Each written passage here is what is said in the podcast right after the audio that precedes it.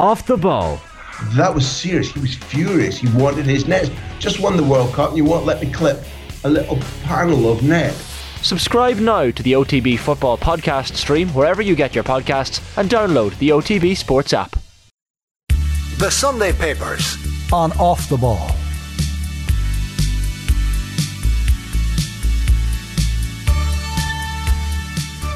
You're welcome along, Sunday Papers. So I'll run you through the back pages. We'll start with the Mail on Sunday. Picture of Erling Haaland, not too impressed yesterday. City shocker is the headline. So Man City beaten Pep's men, stunned at home by Brentford as Arsenal seize five point lead for duration of World Cup. Beneath that, Farrell not happy with underwhelming, his word, underwhelming display. Ireland beating Fiji 35 17 uh, yesterday. So it was Man City 1, Brentford 2, and then Wolves were beaten 2 0 by Arsenal.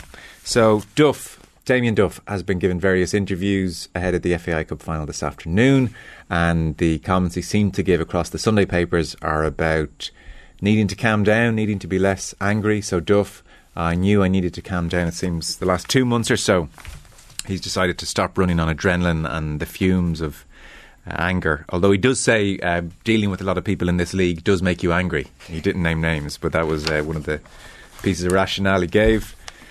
Next up, we have Sunday World Sport. So they again are going with Man City. It's a picture of uh, Ilkay Gundogan with his head in his hands. City slippers is the headline there. Sunday Times then a picture from the Aviva Stadium yesterday. Back down to earth is their headline. I mean, it does say something for the team that even when they're winning games, this has almost been treated as a loss. 35 17 after the High of South Africa win, Ireland labour to victory over uh, Fiji and the uh, piece is far left frustrated by poor, slow Irish performance. Sunday Independent then, they have a great picture of Garry Ringrose. He's getting a pass away but being tackled. There's a Fijian player in mid flight. Brilliant picture. Headline is Ireland get job done. Uh, beneath that, uninspiring victory comes at a cost as injuries start to mount.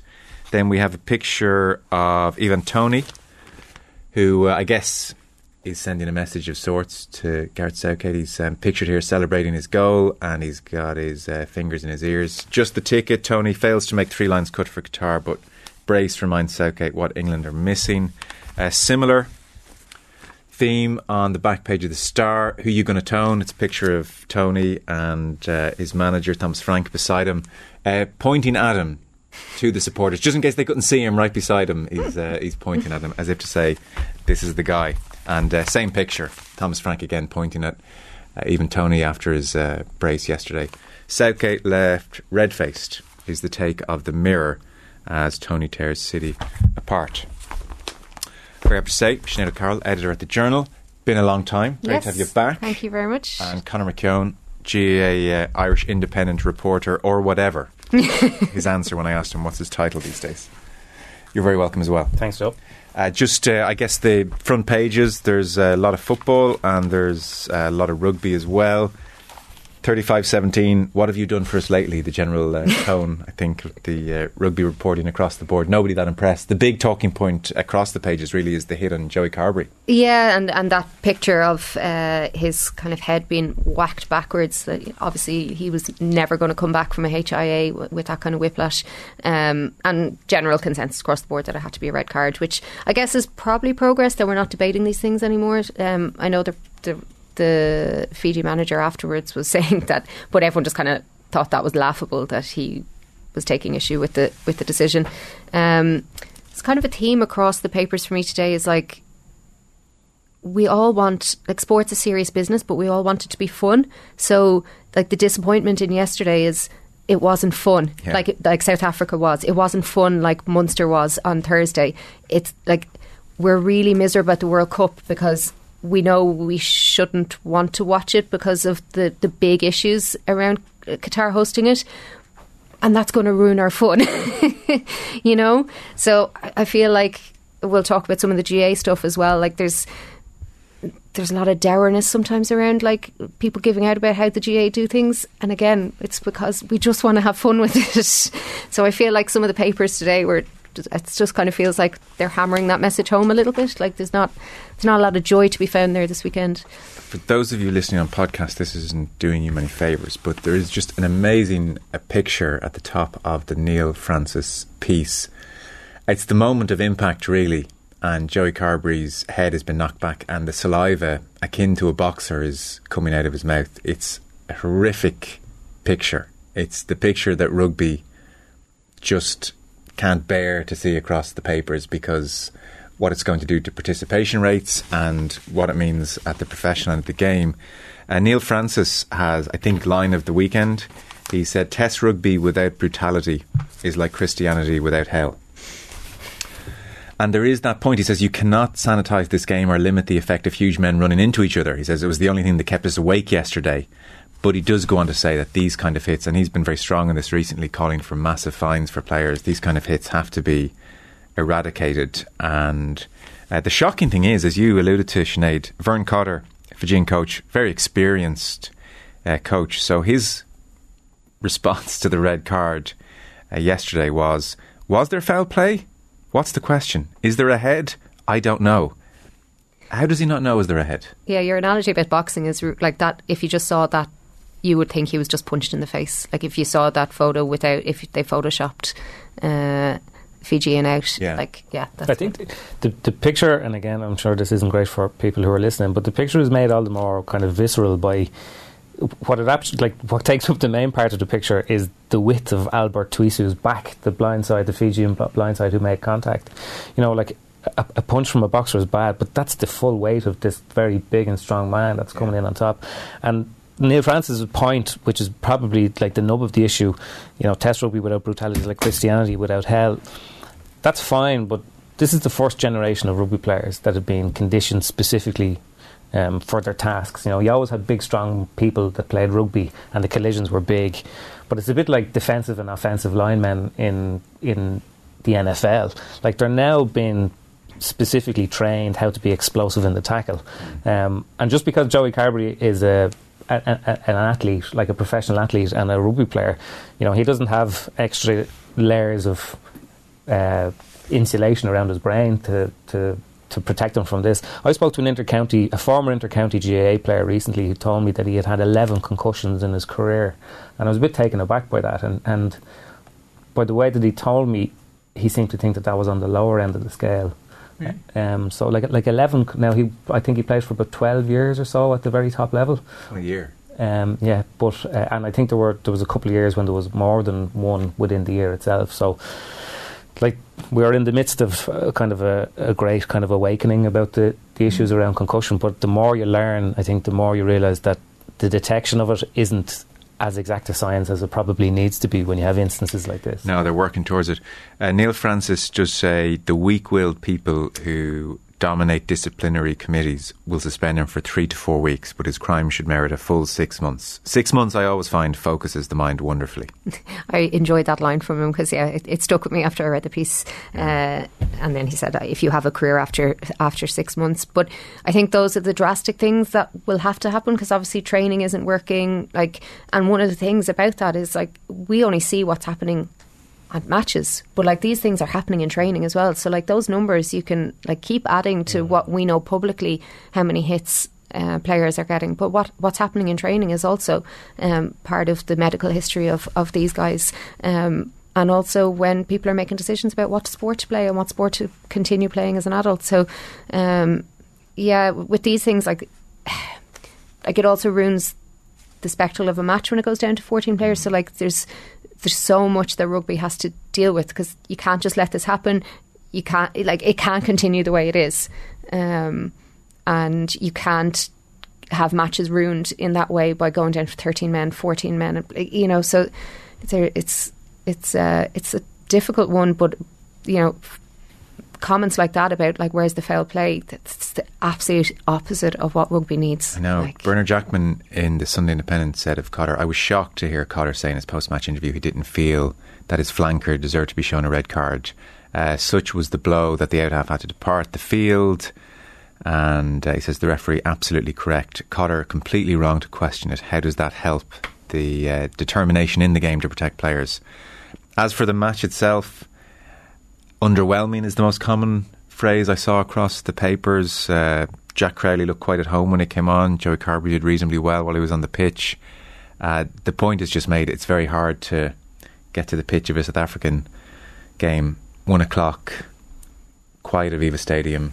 Yeah, it's- Adrenaline is uh, in It's funny, isn't it? We're, we're we have the same talking points over and over. Like a, a lot of talk about, you know, the the the attendance. There was good attendance, but absolutely no atmosphere. The time was wrong. People are probably going out like oh, having their first pint of the day Yeah. while the match has started.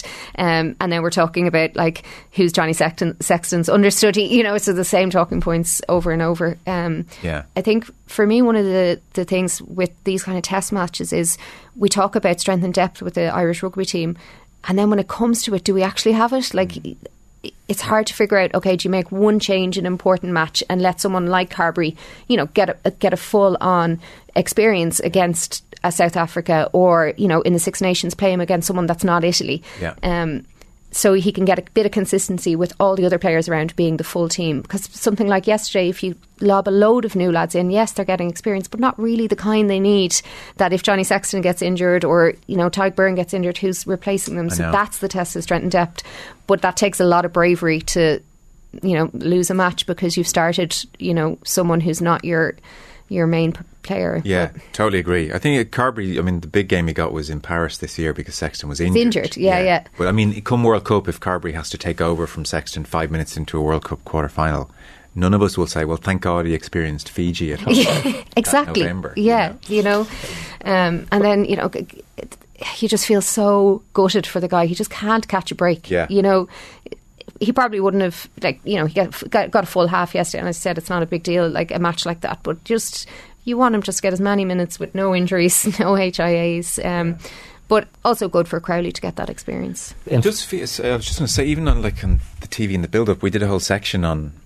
I mean, if you were to put it bluntly, it's like, where is Carbery? Is he up to it? Can, you know, what happens if Sexton goes off? And it must be incredibly difficult for him to hear this non-stop. I mean, it's great for Johnny Sexton that throughout the papers there's a constant "What do we do if Johnny is injured?" conversation. I'd say his ego loves it, but I mean, it's a weird place to be in that you know, any number of two, three, four guys behind Sexton, uh, written off as a as a grouping almost as not quite up to it. And uh, mentally, that's not easy. I think it's nearly, a, a, a, and it has been for a while, up around Roy Keane, Ireland 2002 levels of, you know, if you can think of a player that is more important to his team than any player in any other country. Like, I, I, I can't think of a player that's as key to another international team as Johnny Sexton is to the Ireland team.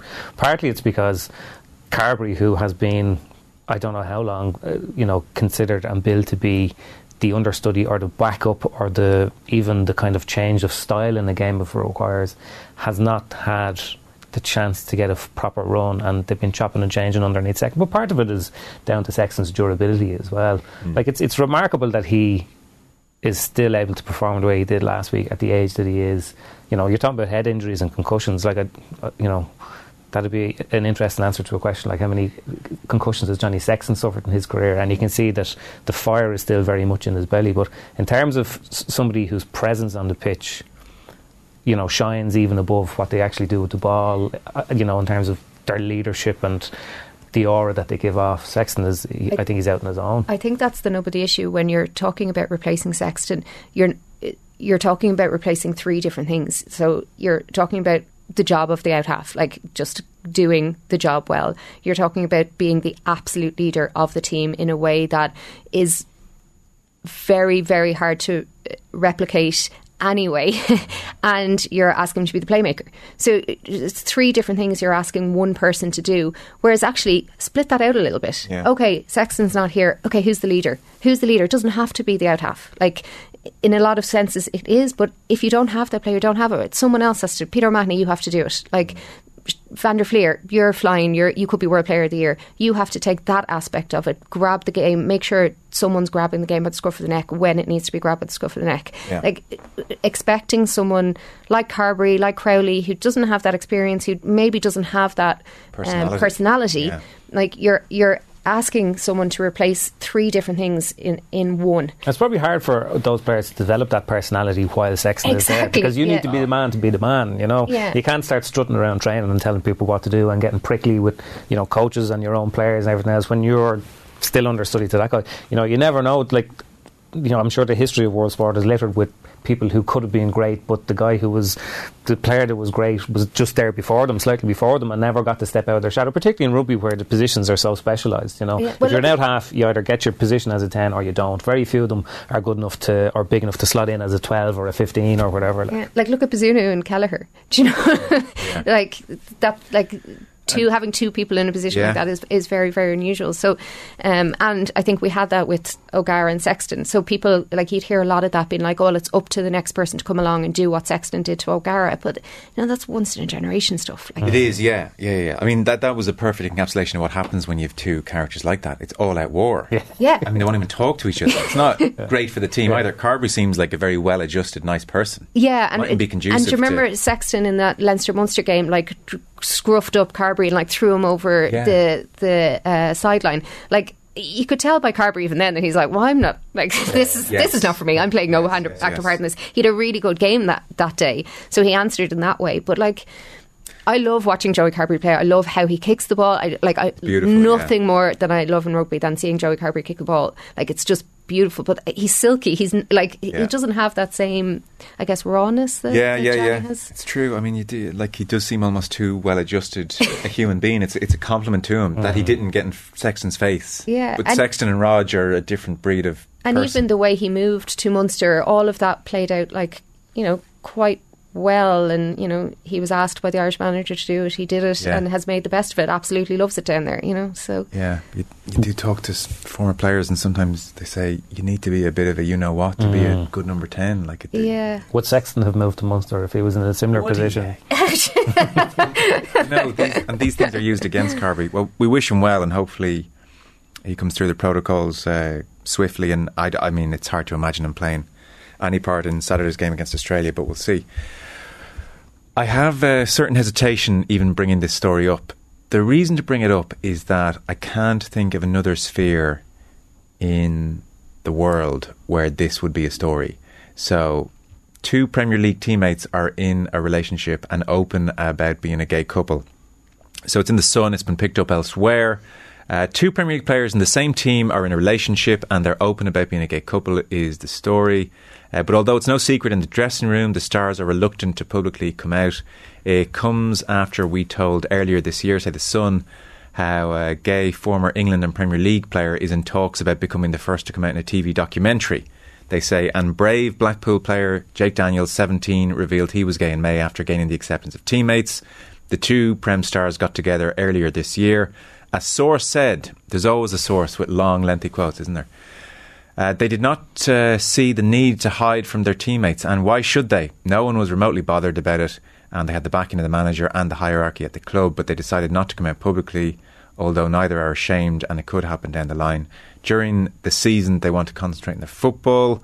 Uh, while making a statement would be positive, it could take their attention away from their performance on the pitch. And the piece goes on to say Gary Lineker said last month he knows of one or two gay Premier League players who've been very close to coming out. And the Sun and Sunday has told how one Prem ace could open up about his sexuality in a show currently in production, likely to be aired on Channel 4. There's just something about this story that leaves me uncomfortable. There's a there's an underbelly of who is it?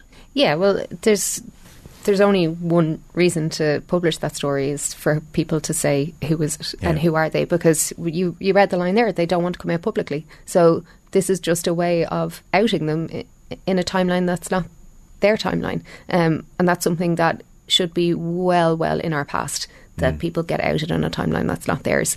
Um, there is absolutely nothing newsworthy about someone's relationship unless they want to make it public in a way that allows the public to share it with them because they think it, it will move society on or move football on. That is completely up to whoever wants to do that in their own timeline. So something like this, I think it's hidden. There's a like um there's this veneer of like, oh, this is great. We're supportive of it. Well, why are you publishing it then? Yeah, I know the You know. the brave Yeah, 17 year old footballer.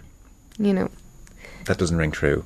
No, of course it doesn't. There's a, the interesting dynamic, um, as Sinead brought up um, when we were discussing this in, in advance, is the difference between male players and female players. Um, you know, Oh, this is only a male sport phenomenon. yeah, this is a male sporting phenomenon, and I think Aisling Maher, the, the Dublin Camogie player, spoke about this recently. That you know, like this story in and of itself is nearly part of it. Like there's this kind of Mexican standoff because male players will say, well, it's not really anybody's business. But if they did come out, well, then they would encourage more people to come out. But you know, should they have to come out in the first place? So, like, it, it's inc- it's incredible how few there have been that are openly gay. But that attests to not only the atmosphere and the environment in which they play, the dressing room, the people in the stands, and everything else, but also the public interpretation of it as well. You know, they know that there would be no quiet way for a male Premier League player to come out and be gay. And most of most people who are gay who play in the Premier League, I'm sure, don't consider their sexuality to be their defining characteristic. But that's how they would be treated, and that's how they would be interpreted. And I think that's you know that that that piece. Like, you, you want to have the piece telling you that you know there's an openly gay relationship going on in a dressing room of a, a you know a, a women's Premier League team, and that's kind of why you know they're, all the factors that are leaning in on top of the players that that that are making this such a kind of a just secretive yes. kind of yes. thing. It's creating that atmosphere. Well, we have it with the Irish team. Katie McCabe and Ruesha Littlejohn are in a relationship, and when they first talked about their relationship to the media, they weren't kind of saying, "Oh, we're talking about it for the first time." They were like, "Oh, we've been in a relationship for years." And just like, mm. "Hey, if you're interested, we'll talk about it." Like, because it might be good to to have visibility for for other young girls out there, like or whatever. But um, it's just so wildly different. Um, and it, I think it shows the toxicity still in in male sport and in, in soccer in particular mm. that like you do know that there would be like stuff from the stands that mm. would be hmm. akin to the racism that uh, black players experience. Mm. So like you can see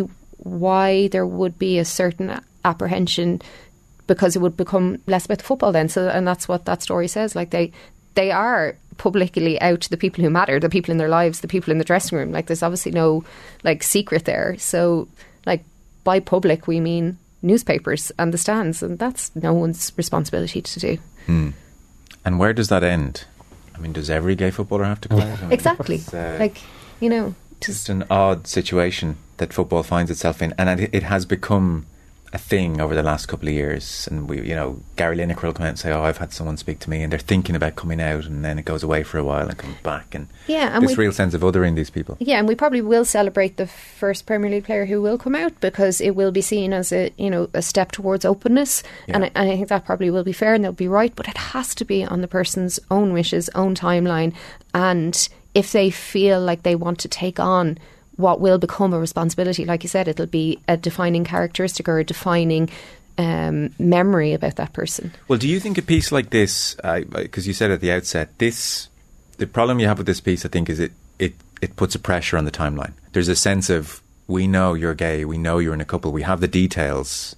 hundred percent. I don't like. I hope these two people don't feel that pressure, and they think, "Oh, well, this, this could be two people out of the hundreds of people who are in dressing rooms across the country." But of course it it it it's it's a, it's a step and yeah. it's a stepping stone towards someone doing it but it's it's putting pressure on. I just as an editor I'm thinking if someone comes to me with that story you have to question why you're putting it out. Like what's the what's the story there? Like are we saying it's a story that two people are in a relationship? Yeah. Are we saying the story is that they don't want to come out so if you're saying the stories they don't want to come out, why are you publishing it? Like what what's the ethical responsibility there to publish it? So there's a lot of editorial questions for me on publishing a piece like that because it, it's I don't think it's even interesting, but I think their argument would be it's of public interest because no gay player has come out in the Premier League. Before. What irritates me about it is the faux supportive tone.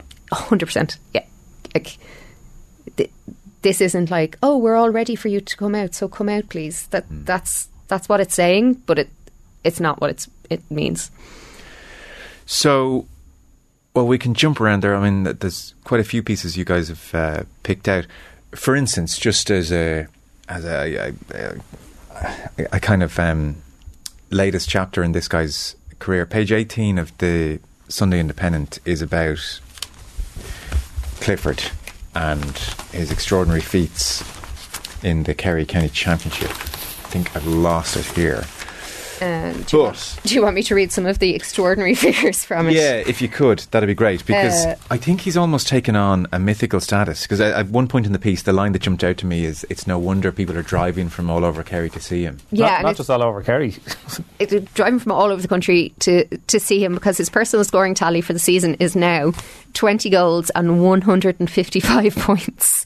He scored 212 um, in the Kerry Premier Junior Championship final, uh, made up of one six from play and a goal from a penalty and six pointed frees. He counted for all of his sides 2 3 in extra time.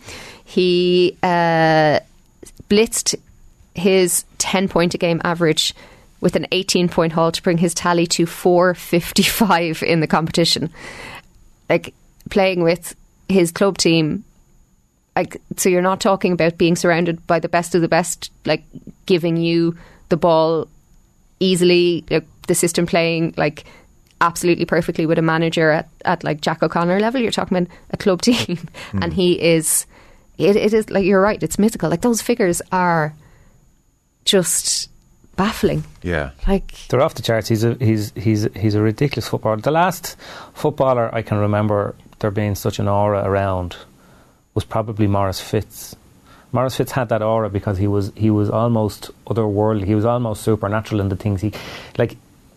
We've had so many footballers and hurlers and camogie players that are brilliant, but there was always somebody who was able to do the things they did, but just not as well. Yeah. But what Clifford has, nobody else can do, and and he's gotten to the stage as these figures um, indicate as well, where he it's not just that he can do things that other players can't. He does them every single week, and now he's doing them in the biggest games. Like he he illuminated an All Ireland final that was quite a drab All Ireland final insofar as there weren't many goal chances. It wasn't a great game. Himself and Shane Walsh produced moments of absolute sublime excellence, which is harder and harder to do now in big games with defensive systems. And I think Clifford did he lose the Sigerson final earlier this year, Yeah. and it's the only championship that he perfect. that he hasn't Yeah. won. But he has that kind of he has that aura that Maurice Fitzgerald had as well, where you know that there's one player who stands apart in terms of the things that they can do on the ball, and he is a marvel. Like you do genuinely marvel when you see him doing do you these things. Do you know what else he has though? Like I think most people outside of Kerry don't particularly care for Kerry doing well or not. Like it's kind of you know for neutrals, it's a boring All Ireland if Kerry win. Mm-hmm. Like,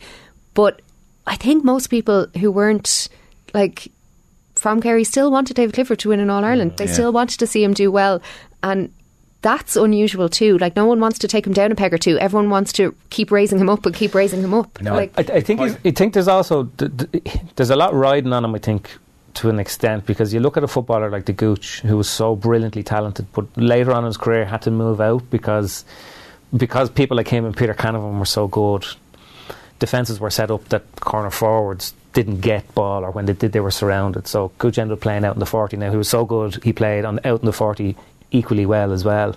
But players like that started to be marginalised to a certain degree, or you didn't get to see the full range of the very stylish things they did because without space and time, there was no great value in doing it. You know, you were always moving the ball on. The corner forward's job was to come out on the on the loop and rotate and, and hand it off, and it was about ball winning. But Clifford is just so stylish, you know, and we love watching stylish players in any sport that we play. You talk about Joey Carbery and the way he kicks the ball. Somebody that looks you know, we, we, we love languid players. We love players who look like they're doing something with it. And you can see the way Clifford kicks the ball, like his the extension of his foot, like it's almost like a, a gymnast, you know. And to be able to do it, given that he knows he's going to be the target every single week, is a, is a, is a phenomenal thing to do. it goes back to what I was saying at the start about like wanting sport to be fun, and like David Clifford makes it fun. and it's, there's un- it's very uncomplicated watching David Clifford. yeah, isn't it? Like you're just like, like and it- w- one of the things that the Fossa manager Adrian Sheehan says uh, to, to Sean McGoldrick in this piece afterwards, and usually to something like this, I would roll my eyes. But it, the people of Kerry are very lucky to have him. The people of Fossa are very lucky too. I'll tell you what, it is like to manage David Clifford. It's an absolute dream job. If I said to David, go and goal, he would go and goals. He's the easiest man to deal with. You could ask him to do anything. He would nod his head and smile and say whatever you want to do. He's a complete and utter gentleman. I couldn't speak any higher of him. Usually stuff like that, I'm like, yeah, whatever. Like everyone's grand if you're talking about them like that. But like with that, I was kind of like, ah, that's nice, isn't it? That he's a nice lad too. I was totally taken in by it. He does seem to have it too. You find, you know, you laugh often find, but the very very elite people, the people who know that they're the best, they might have a not a darker side, but you know have a kind of a, a prickly side, or that can be edgy, and, and that's part of you know the Johnny the Johnny Sexton. yeah, but yeah. with Clifford, you know, I think Jack O'Connor. The last time I was on, we were talking about it. Jack O'Connor did an interview about talking to um, Clifford before he got on the bus before the All Ireland final. He was standing there leaning up against the bus having a coffee. He has a personality to go with it, you know, and maybe that's the confidence that comes with knowing that if you get the ball, you're gonna, Yeah. you know, like what defender does David Clifford Fear. fear? Which of them keep him awake at night? Absolutely no. But, but there's an interesting thing too because it's been mentioned a lot in the last 24 hours since uh, Clifford scored 212 in this game. People talking about well, it's it's junior level football, but I don't think people appreciate the, the structures that are within Kerry. You know, he's playing junior level football because there's eight senior clubs. You know, and Premier Junior is actually quite a high level. You know, like Fossa would be senior in most other counties. Right. But the Kerry also organise their competitions really well because people talk about how complicated they are, and they're not particularly complicated. But like somebody like Clifford now, f- from the date of the All Ireland final, he could be playing matches every week nearly until Christmas because he'll go in. He would have played with Fossa in a divisional championship, then he would have played with East Kerry in the Kerry uh, county championship, and now he's playing with his club in the club junior championship. So it was the same the, uh, with the Gooch when he was kind of the the, the best football around, and, and Dr. Crokes were going all the way into Munster and everything else. He was playing divisional finals as well as the county championship and the club championship. So in, That's- Ker- in Kerry, they give a great, Yeah. you know, somebody like Clifford is never going to have to go through six months or six weeks of a of a, a an off season without playing matches. The matches will come thick and fast, and in Kerry, they, they, they provide a brilliant program of matches. Because uh, the piece the piece says this was his thirtieth game since he featured for Kerry in the McGrath Cup win back in January. Uh, his personal tally, as you mentioned, Sinead, is twenty goals, one hundred and fifty-five points. Uh, next weekend, Fossa they're back out. They play Crokes in the East Kerry Divisional Championship, and then the following weekend they begin the Munster campaign. They're playing a Limerick team. Uh, Sean McGoldrick does say Kerry boss Jack O'Connor may be having nightmares that David and his older brother Paddy may never get a break from the game in 2022. And I that's my that'd be your only worry for 23 year old Clifford that even for much of this summer he clearly wasn't fit, but Kerry still just had to play him. And so because he's so important, that Clifford at 50% is still worth including in the Kerry side. I would just hate in eight years' time if he's paying the price for that. Yeah, well, like Sinead's point about sport having to be fun. Like Clifford, if you go through, so he played McGrath Cup back in January. During that and around the start of the league, he would have been playing in Sigerson football. Then he was into the full-on National League, which went very quickly into the Inter-County Championship. So, Yeah. like Clifford hasn't had, you know, if you talk to inter-county players across the, the codes, they'll tell you that the two, three-month block of training, while it's necessary from a physical uh, capacity, it's not much crack. you know what I mean? And this guy is literally playing matches every weekend. So if he's playing matches every weekend, he hasn't had to do the slog. You know. So you think uh, mentally he might be enjoying it more? I think, yeah, I think if for a fella like this, getting the ball in his hand and playing a game where he has great instincts as well as great skills and everything else, Yeah. and like physically, he's very robust. You know, he's big and strong. He moves very well. So maybe it's not as necessary from to have to go through that. It'll be interesting to see what happens with regards to injury. But Yeah. the, the point about why he's playing so well, I would say it's because he hasn't had a break from playing matches as opposed to His momentum. He's Was this on TV? football all the time. Yeah. Like Joe is a fellow Kildare person. Like you just always want to see like lads kicking football rather than being Well, in the gym or like. Was this match on TV, by the way? I think it was streamed on Facebook or something. Oh, right, okay. Because I just think that adds to the, the mythical aspect, you know? People had to drive to see it properly. And even like, so again, it went to extra time. He scored every everything Fossa scored in extra time, he scored. He just scored 2 3 in extra time. uh, This for kind people who can't hear the smile on your face, like this it's- is like It's the kind of thing you'd be saying about, and then Christy Ring scored 2 3 in extra time. You know, you had to be there. we're alive for it. Yeah, Yeah, yeah, yeah, yeah. The interesting Oh, thing, uh, I, I, I thought in the preview of it, because I saw a couple of people writing about, Colm Keys in the Indo wrote about this on Saturday. Um, the interesting part was that, and I had no idea, he billed Listry, the team that Fossa beat yesterday, Yeah. as the favourites. So, like, what sort of standard of football is there in Kerry that in the in the junior championship, the team that has David Clifford and Paddy Clifford are outsiders to win a semi final? You know, so that that kind of just tells you It's it- it- it's not as if this guy is playing nine levels down below himself and shooting 212. You know, that's a serious standard of football there yesterday, regardless of whether it says Premier Junior or, or whatever else. Pat Spillane, you picked this out, Connor, in the Sunday World. He highlights a problem I think we're all very well aware of, really. Rural clubs uh, playing a numbers game they can't win. So he's talking about his home club, which is beating the odds in a massive way. Templenoe they have 100 members in their club. They were in Division 5 for years. It's gone full circle. They have like a golden generation now. So they're doing really well. But he said we're the only rural based club playing in the county senior championship. The other seven clubs come from Killarney, Tralee, and Dingle. Three from Killarney, three from Tralee, one from Dingle. And he says, We're going to have bad days again because we have so few players. He said, Valentia Island didn't field an adult team in 2022.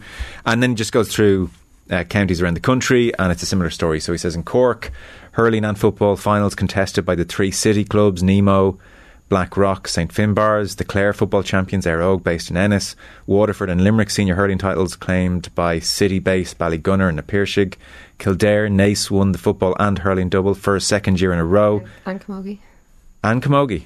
Yeah. So it's not the double, but they won the Camogie, yeah. Okay, and he says they're a one town club in an area with a population of 21,000 people. The club has 3,000 members and has 100 teams. He says in Dublin, super clubs dominated both codes, Kilmacud beating Na Fianna in both the football and the hurling deciders. He mentions Clonmel in Tipperary. He mentions Portarlington and Laois. You're getting the picture. Uh, three of the Mayo semi finalists, Westport, the winners, Ballina and Castlebar urban clubs. Uh, he says there are a few exceptions like Kilcoo and Down, but really uh, the problems facing the GAA are a mirror image of the issues facing society. And uh, there is then a wonderful detour, which I do like, where he said, uh, It made my blood boil when I uh, read at the weekend that the government gives 42 million euro in prize money, which is tax free to the horse racing industry. This is the kind of horse shit, he says, excuse the pun, which must be challenged. He said there's a big divide in rural Ireland, and he says the big farmers and the horse breeders, thanks in part to the taxpayer, are doing very well, but the peripheral uh, smaller farmers aren't, and he says wealthy horse breeders and owners make more, have more than enough money, and are more than capable of looking after themselves without the uh, taxpayer. So we all know that's a problem. No obvious way to fix it, I suppose.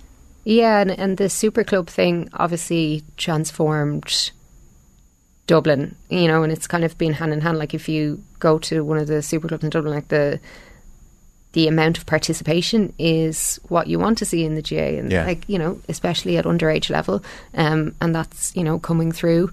Um, And they're often well run, lots of volunteerism. They're vibrant, like it, they're great. You don't so, want to so you don't want to tear that down. No. Um, and You don't want to give him Shane Walsh either.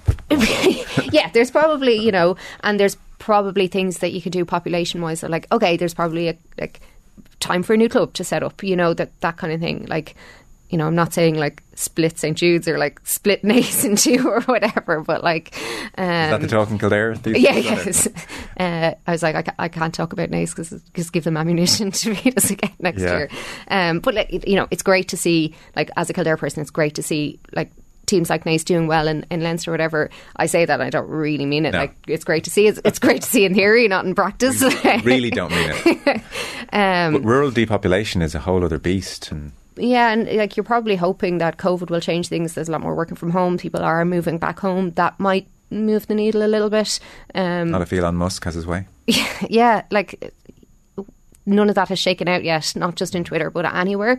Um, but yeah, it's a, I guess Spillane is right. It's a society thing as well as a GAA thing, but I guess World GAA clubs do have to do their work as well. You know, make sure the infighting that's kind of typical in, in GAA clubs doesn't happen. Like maybe learn from some of the setups. Okay, you mightn't have eight minor teams, but like make sure your minor team is well run. Make Yeah. sure that like the kids stay around. That whenever you're playing matches makes sense. Like let them have fun. Like don't put you know drinking bans in place if your senior team is all in their 20s and want to have a bit of fun is you know make training not a slog so there's probably a lot of stuff that that can be done to keep people interested at a level that's not um counterproductive you know the way like GAA teams sometimes ask an awful lot of Well, I'm always amazed people at um, people still travelling back from Dublin, two, three, four hour drives to play matches and go to training sessions. yeah Into, well into their twenties. I'm amazed. Like that poll is is incredible. But obviously, if you've only got X number of people in your village, then it's difficult. Amalgamation has been really the way of the last decade. But it kind of, I suppose, what Pat is kind of the, the picture that he's drawn is, is one that's becoming increasingly kind of legible. It's very, it's very clear and apparent. There are fewer small clubs winning county championships at senior level um, for the same reasons that there are fewer people living in small villages in Ireland. Like, and it takes away one of the great kind of I'm reluctant to use the word narratives, but like one of the great kind of annual stories. You know, a Loughmore Castleiney playing every weekend in football and hurling, or a Kilcoo going all the way to an All Ireland final. You know, and beating a team like Kilmacud Crokes. Like we rejoice in those stories because you know it's the classic underdog thing. But Yeah. but increasingly it's not going to happen. And the problem is, you know, the super clubs don't get a whole load of love. Um, which is understandable, but it's kind of like, well, if people are migrating to the cities and we're saying that the super clubs are too big, well, then people just don't play Gaelic games. You know, like if that that's the alternative. You know, like huge clubs in Dublin, the strain that are on, um, the strain that's on not only volunteers but also pitches and you know like facilities. It, it's a it's a fair struggle to kind of be able to do that, and the alternative is is you don't do that, and you don't try and cater for the you know the young people from the schools. You don't go like Dublin hurling would be a very classic example of like a part of Ireland where hurling would have had no penetration whatsoever is kind of the leafy south side, um, and now that's actually the stronghold of hurling in Dublin. So uh, you know whether you think that's a good thing or a bad thing. Um, like it's good for hurling that it has penetration in a different part of the country. Yeah. Um, but the upshot of that and the, consequence of that is what Pat is outlining here. It's harder and harder for small clubs to compete at that level.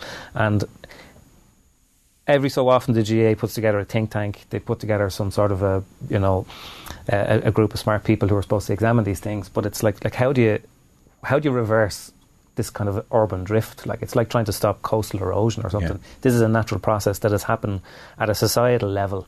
Um, The world over. the world over, and you know the GAA can never really do anything to stop it in this country. The Sunday Papers. on Off the Ball.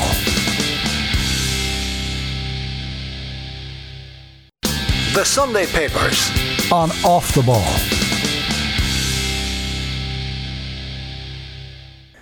Paul Rowan on page 15 of the Sunday Times gives a quick review of Martin O'Neill's new book. Not great, I think, is the sentiment. He says here O'Neill may pull back the drapes, but the neck curtains are very much still there. And much of the controversial stuff revolves around what was said in or by the media rather than any inside glimpses behind the scenes.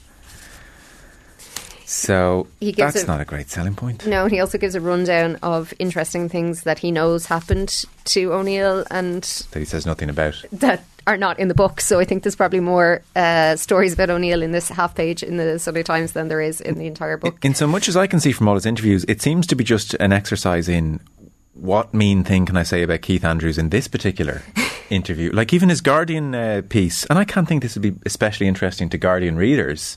So he says uh, this is in a piece Thursday. I read it, and he says what jars in relation to Keith Andrews is his position with within O'Neill's profession. So what O'Neill says here on, on this particular interview is, if Roy Keane was doing punditry work and said I'd made a mess of something, I might disagree, but I would accept it from someone who's played at that level, has managed himself, knows the pressures you're under. I've a level of earned respect for that opinion, but not a lower leaguer who wouldn't know what it's like to win a medal and who's now finding it uh, difficult to win football matches himself. Every time I read a Martin O'Neill interview, he's like, and now for the Keith Andrews section. It's just, this has not been an exercise, and, and the whole outs, I'm an outsider, you treated me like a northerner. It's been an odd Hey, um, Paul Rowan has, selling point. uh, makes the point that he was referred to as a northerner only by the Irish Times. So O'Neill has said like it was the media, um, Yeah. but like one reference in one newspaper. You know, that's. I that's never got any perception at all that Martin O'Neill was, you know, in the general conversation regarded as a northerner as opposed to an, like I, I have to say I'm I'm sup- I'm shocked that like you can't tell somebody else that their I that their feeling of something is, is Yeah, yeah. invalid, but I'm shocked that that's the over like whatever you say about this person was too critical, that person doesn't know what they're talking about. I I'm just I'm, I'm really surprised that that is the I thing that O'Neill Generally, felt. people have been surprised. Yeah. that that was his experience. Like, And the point about Keith Andrews as well, like whatever Keith Andrews did or didn't do as a player, you know that argument of what, what have you won, where's your medals? Like, Sorry, can I like, just like say- what would Jurgen like Jurgen Klopp didn't win anything, Can neither I- did Jose Mourinho or Arsene Wenger before they became managers. So Can we just say as well, Keith Andrews was the best Irish player across about two to three seasons. he was player of the uh, the uh, championship at Euro 2012. I know that wasn't a great tournament, but he was bloody good at it. And if you watch the France game, the Henri handball game, Keith Andrews was exceptional in that game. Graham Souness over on English television made a point of picking out how good Keith Andrews was. He played in the Premier League. So why you call him a lower leaguer? Yeah. Like you're the one who's so hung up on facts and get your facts right. He's like he's a lower leaguer. He's a Premier League player. You tend to find when managers, regardless of the code, get so hung up on specific critics and Yeah. specific kind of criticism, they're kind of done and dusted. Like Yeah. at that stage, you know, like it, it has gone a little. They've bit lost too the far. perspective almost. And like the Martin O'Neill thing became very like with the interviews with Tony O'Donoghue at the very end. y- y- You just gone, this guy is has an awful lot of pent up resentment for whatever has come this way. And I'm not sure that the media. I'm sure if you're the Ireland manager, the barrage of media attention and comment that comes at you might be hard to deal with. But I think there's probably better ways of dealing with it than Martin O'Neill did. Yeah, it's probably a pity he, he didn't talk a bit more to Damien Duff when he had the chance. Like Damien Duff seems to be very open, and like across the papers today, he's talking about like the stuff that he's had to do to kind of maintain the personality that he wanted to maintain and not let the anger come to, to the fore, um, which he said had been happening. Whereas with Martin O'Neill, I think the idea of writing this book as well and expecting people to give their time to it when you haven't been honest yourself in it. I, I, I get really frustrated with that idea of a sports book that you're asking people not just to buy it but to invest time in it and, and get people to interview you about it and you've just done it in like a an exercise in chronology like I played this match then and then hmm. I went and managed this team then The and sin of omission is a big one in an autobiography. Like if Yeah. you Yeah, know like I don't think he's been dishonest. He's just But omitted like if you know that people know certain things about you and you don't address it in, and you're going to the bother of bringing out a book and you completely ignore it, I think you know the, the, like the, the book loses any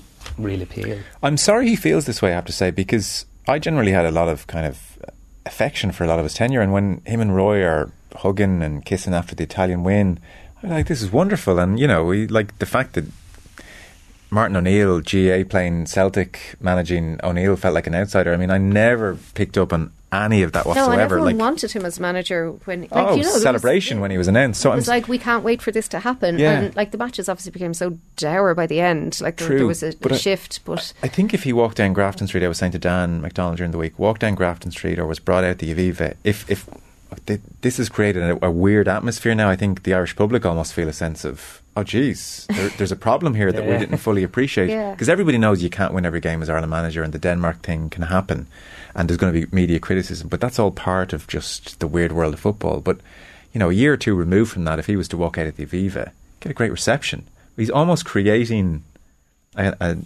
your favourite word, a narrative there that I don't think the Irish public were as aware of until he really honed in on it. It's, Yeah. a, it's a, not a great PR choice.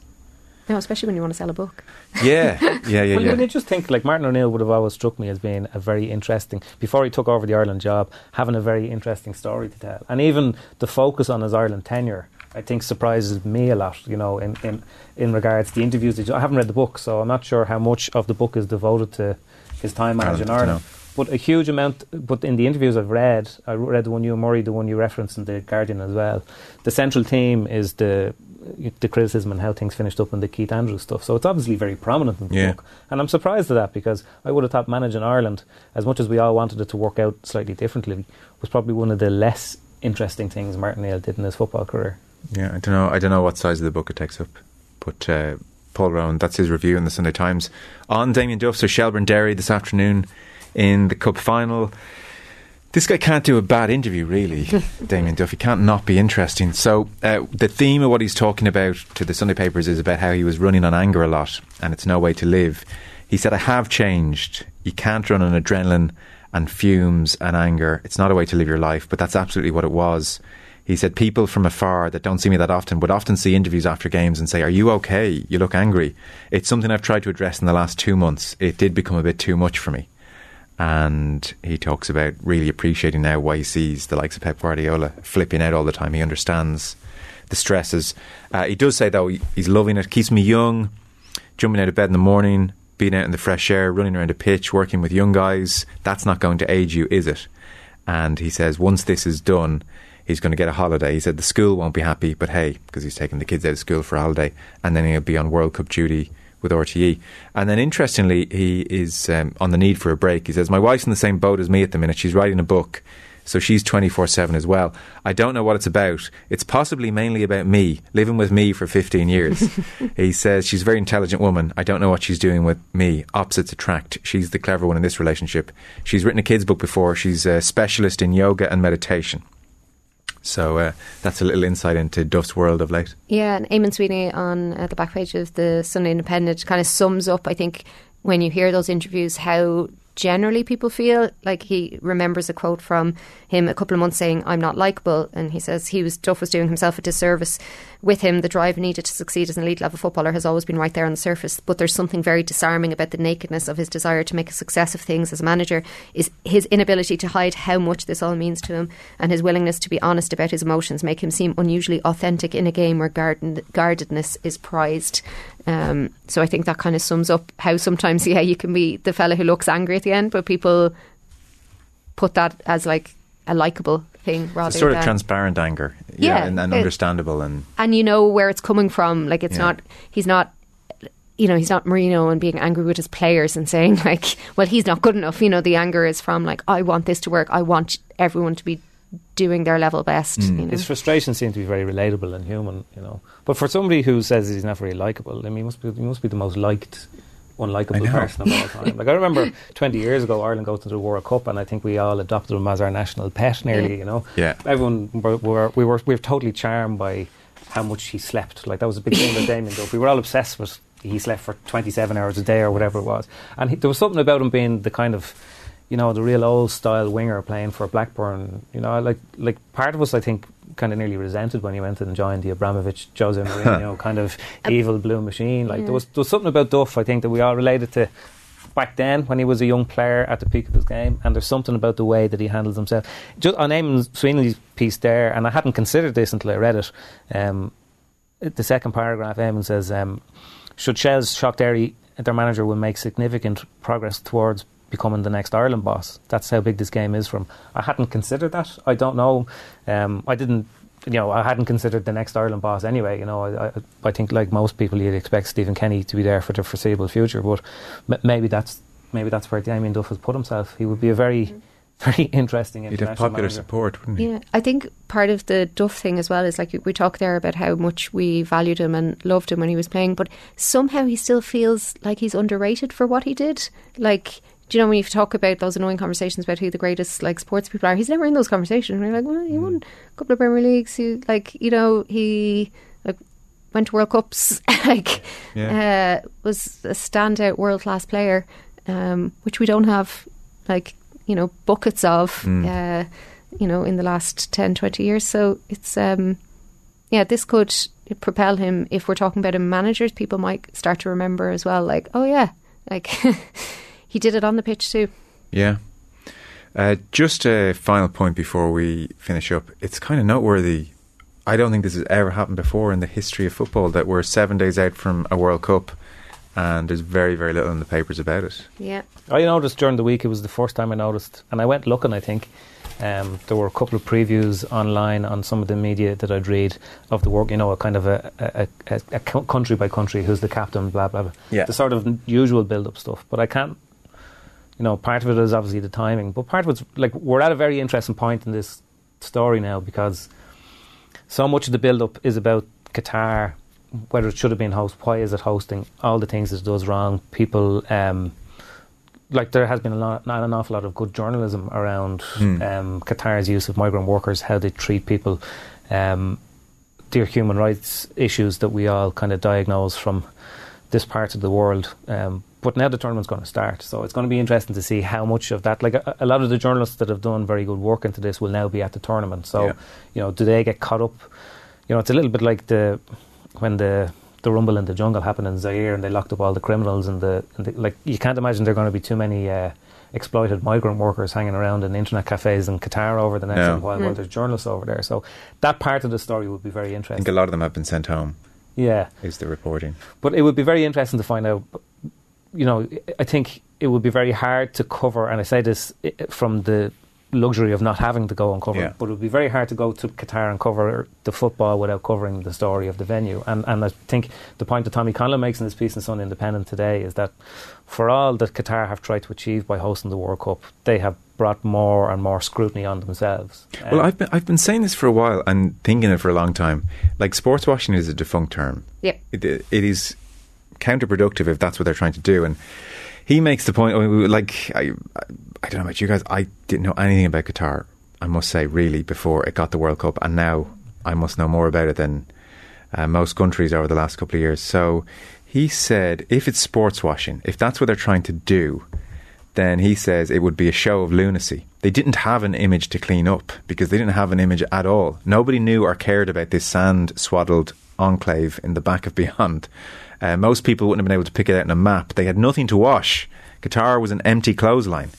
So he's saying, I mean, it's not about sports washing. Uh, so he says it's not about any of that stuff. He says the acquisition of World Cup or an Olympics by these regimes is not an exercise in soft power, but a demonstration of a chilling will to exercise power. It's a declaration of might, a naked exhibition of pathological vanity and narcissism. And that is really, I think, it for me. Uh, this is, we are not changing. This, this is how powerful we are. Yeah, that we can break all these social norms, I- that we can have 6,500 worker deaths on our hands, and who's going to stop us? I think part of this is they learned from sports washing and thought, well, we don't have to. We don't have to do all the things that go along with it. We don't have to do what Beijing did and like make it a lovely event and a spectacle. They're doing none of that. There's going to be absolutely no fun or spectacle to be had at this World Cup. They're charging astronomical fees for any hospitality place in Qatar to show the matches. So there's no there's no fan experience. Like there's nothing going into this to say like we want people leaving here thinking we're a great bunch of lads. You know, there's none of that. So they learned like how to get how to get in through the sports washing, uh, and now have just changed it into something completely different. And I think people are so aware of that. So the, the lack of coverage, I think, is part of an uncomfortableness Yeah, I think so. about it. Um, you have to have conversations about, like, I've definitely had more conversations last week with football people about the FIFA documentary on Netflix than I have about whether Trent Alexander Arnold will will play for England. You know, and that's probably the only bit of football talk that has come through. Um, Is it any good? yeah, the, the the first couple of episodes, um, like it. Is it just a- is it the- just about them buying it?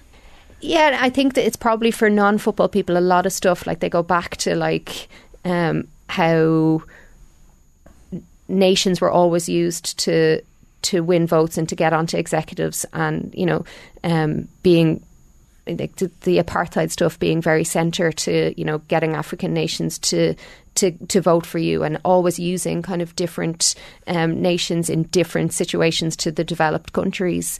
Um, so I think it gives a lot of people a lot of background to how this stuff can happen and how it just continued to bleed and bleed uh, into the organisation. Um, but for non-football people, I think the Qatar thing is really interesting to them, and so they're learning a lot about the corruption in football through that lens. So I think come Sunday week we will actually start talking about the football. I'm not sure how much fun there will be in it unless the matches like really excite us. I think it will eventually turn to the football because it kind of it's a big beast. Oh, it will definitely will. eventually, There's definitely but a- there's an uncomfortableness right now going into it. there's a, there's a novelty that, uh, like you know we all like watching sport and it's November and the sport isn't great and four World Cup matches on a day has a very obvious appeal. Yeah. so then we all have to ask ourselves well are we being complicit then? Because like what effect is it really having on us where the venue is if you're you know like if Messi if Argentina were in the World Cup and Messi puts the tin hat on being the greatest player of all time is that sullied you know because he won his in Qatar but Maradona won his in Mexico or, or whatever? Like like what difference will it have on the competition itself um, other than the damage that it has done to its own reputation and the, the light that it has shone on its own reputation in Qatar because um, like the documentary as well showed that okay Qatar may well have bought the World Cup but they were only using already established methods of securing the World Cup I like. I don't think anyone's outraged they bought the World Cup. Yeah. That's just no, how, that- that's, how you just get how a World it works. Cup. yeah, yeah, that that But it's it's needlessly having seven thousand deaths on your hands and treating people in a subhuman fashion. Yeah, and saying things like the homophobic comments that they come out with. It's like what you were saying. They're like, we don't care what you think of us. We don't. We don't care. We're not changing. We've got money. Like- what are you going to do? Yeah, you're coming to, to our place. We had an interesting. Um, our climate change reporter Lauren was um, for the journal was in COP in Egypt for COP27, and I asked her to go visit the Qatar Pavilion um, because myself and Gav Cooney from the 42 had an inter- interesting conversation about um, how they've claimed that this is like a net zero World Cup, Okay. but they're starting the clock from the the minute the first football gets kicked, rather than like when, when they started building stadiums and flying people in. Um, and Lauren went to the Qatar pavilion and she said half of the very, very extensive pavilion that they had was taken up with World Cup. Um, talk and paraphernalia and she said they had mini models of each of the new stadiums so showing off this like new city of stadiums they they had so she said it was completely against the spirit and the nature of all the other pavilions even in the big emitter pavilions. Like you know they they do they do the show. They do they like this is what we're doing. Whereas actually Qatar were just showing off like their World Cup. Wears and as a she's a non-football person and she was completely fascinated by this idea that they would come to COP just to show off Yeah. the the fact that they have the World Cup and they built all of these stadiums. Well, the, the big question that, like, and, uh, Tommy addressed it there, and you addressed it, Joe, as well, is like, you know, what is the Qatar are trying to do? Like, is it We are powerful. Yeah, is it a display of might? Like that. Is, that is the question. I was even the and it's funny like they've just brought so much attention to themselves. The Observer last week it was an amazing piece. You should dig it out. The extent to which Qatar money has hoovered up property around the UK. right. Okay. You know, the fifth biggest landowner in the UK. Something outrageous. None of these things were on display or being examined before. I, it's naked power. Uh, Tommy calls it a certain narcissism. It is all of that. Like it's not. We want you to think we're great. No. It is. Look how powerful we are. Because when you think about it, like some of the some of the most uh, ghostly looking pictures you can ever see is not, as of um, if you, if you Google it, I think there's a website that has a great uh, a collage of them. Is stadiums that have been built for things like World Cups specifically, and then it's so it, it, it's it's remarkable how quickly a stadium that isn't used becomes overgrown. Rack and ruin, and yeah. Oh, yeah. some of the stadiums that Ireland played in in 2002 in Japan, like Yeah. they, like, and like th- Qatar literally building them for two matches, like. Yeah, some of them are in Rack and Ruin before the competitions even start. Like the Olympics in Rio, like the, because the the stadiums aren't finished properly, they never get finished properly. So they're kind of like in destruction mode, dilapidation before Right. like it, it even starts. So um, yeah, it's. I think all of this will add to the World Cup not being as much fun. Oh. And I don't think there'd be an asterisk beside Messi's World Cup if he wins it. But I think it will be less fun for everybody. Like there will be no fan experience. There'll be no.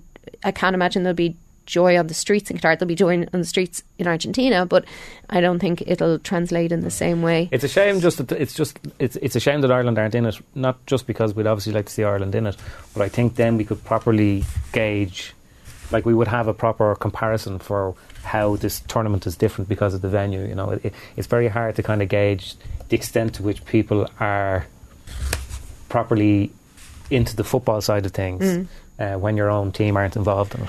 I like Messi, you know. Visit Saudi Messi. Yeah. Like, he's pocketing hundreds of millions. But when you think about it, like, the Qatar already year. have the three highest profile players in the tournament on their books Yeah. Neymar, Mbappe, and Messi. So, um, yeah. Um, and, like, David Beckham. The David Beckham can't stomach him. So disappointing. He, it's just horrific. And just to circle back to the conversation we were having about Premier League players not coming out, like David Beckham cannot be an LGBT ally now. No. Like he just can't, and he will probably come out with nonsense. And he, I'm sure his team have done the the analysis, thinking, "But this is worth it. It's not going to actually come back on you." But imagine thinking I could come out, but David Beckham's doing this. Yeah. like it's oh, And, like, in Tommy's piece, for instance, and this comes with a trigger warning, it, it relates to sexual assault. So, if you want to flick off for a moment, if that's not something you want to hear, I totally understand. So, I mean, just in the midst of his piece, there's just a chilling paragraph where he says News reports emerged last week in which a man, an office worker in Doha, alleged that he was lured in 2018 via a gay dating app to a hotel room where he was confronted by six Qatari police officers. He alleges they took turns raping him. He was then taken to a police station for questioning homosexuality illegal in the state. He was deported back to the Philippines. So I don't know. Um, And what's very What? disappointing as well is, you know, uh, uh, the reports even in the British Home Office, you know, the advice that they're giving. You know, like whatever about okay, these people are hosting the tournament and people are going to go to the tournament and these are the laws that they have. But it seems to be that other governments and other organising bodies are kind of saying, well, look, these lads put up the money, so we kind of have to play ball with them. Like the British Home Office's advice was, if you're gay and you go to Qatar, just try not to be too gay. don't be gay. yeah, like, yeah. That, that's basically what they're trying to say. So, like, it, it, you know, there's a there's a kind of a, a tacit acceptance, really, of oh, what yeah. Qatar are putting out there because people who are in power to have some sort of say over the over the the behaviour of people over there aren't actually wielding that power. But that's why it's this power play. Like it's it's like a bully not wanting a toy that you have, but taking it because you want it. It's like, oh, you guys love the World Cup. Oh yeah, we'll have that. Like we don't we don't want to make it fun and we don't want to make it good. We don't really care if we do well in it. Mm-hmm. Like, but we but we want it. Like it, it's it's that kind of the vibe mm. from it. Like the people I do feel really sorry for is Wales. Like that this should be Yeah. this should be an Italia 90 vibe for Wales. And like I've heard from people who are going over, who are going to Dubai, like staying in Dubai and then flying into Qatar for the, There's a lot of that, the yeah. matches and Yeah. then coming back. Like that, that's how they're going to experience the World Cup. Um, like that, that's not what you want for the first time going to a World Cup in whatever 50, 60 years, is it? Like, That's I wouldn't have done it in the van anyway. No. Yeah, very grim. That is really the opposite to watching David Clifford play. That conversation. So, thank you very much, Sinead Carroll from the Journal, Conor McKeown from the Irish Independent. Appreciate it, guys. Cheers. thanks for having us. The Sunday Papers. On Off the Ball.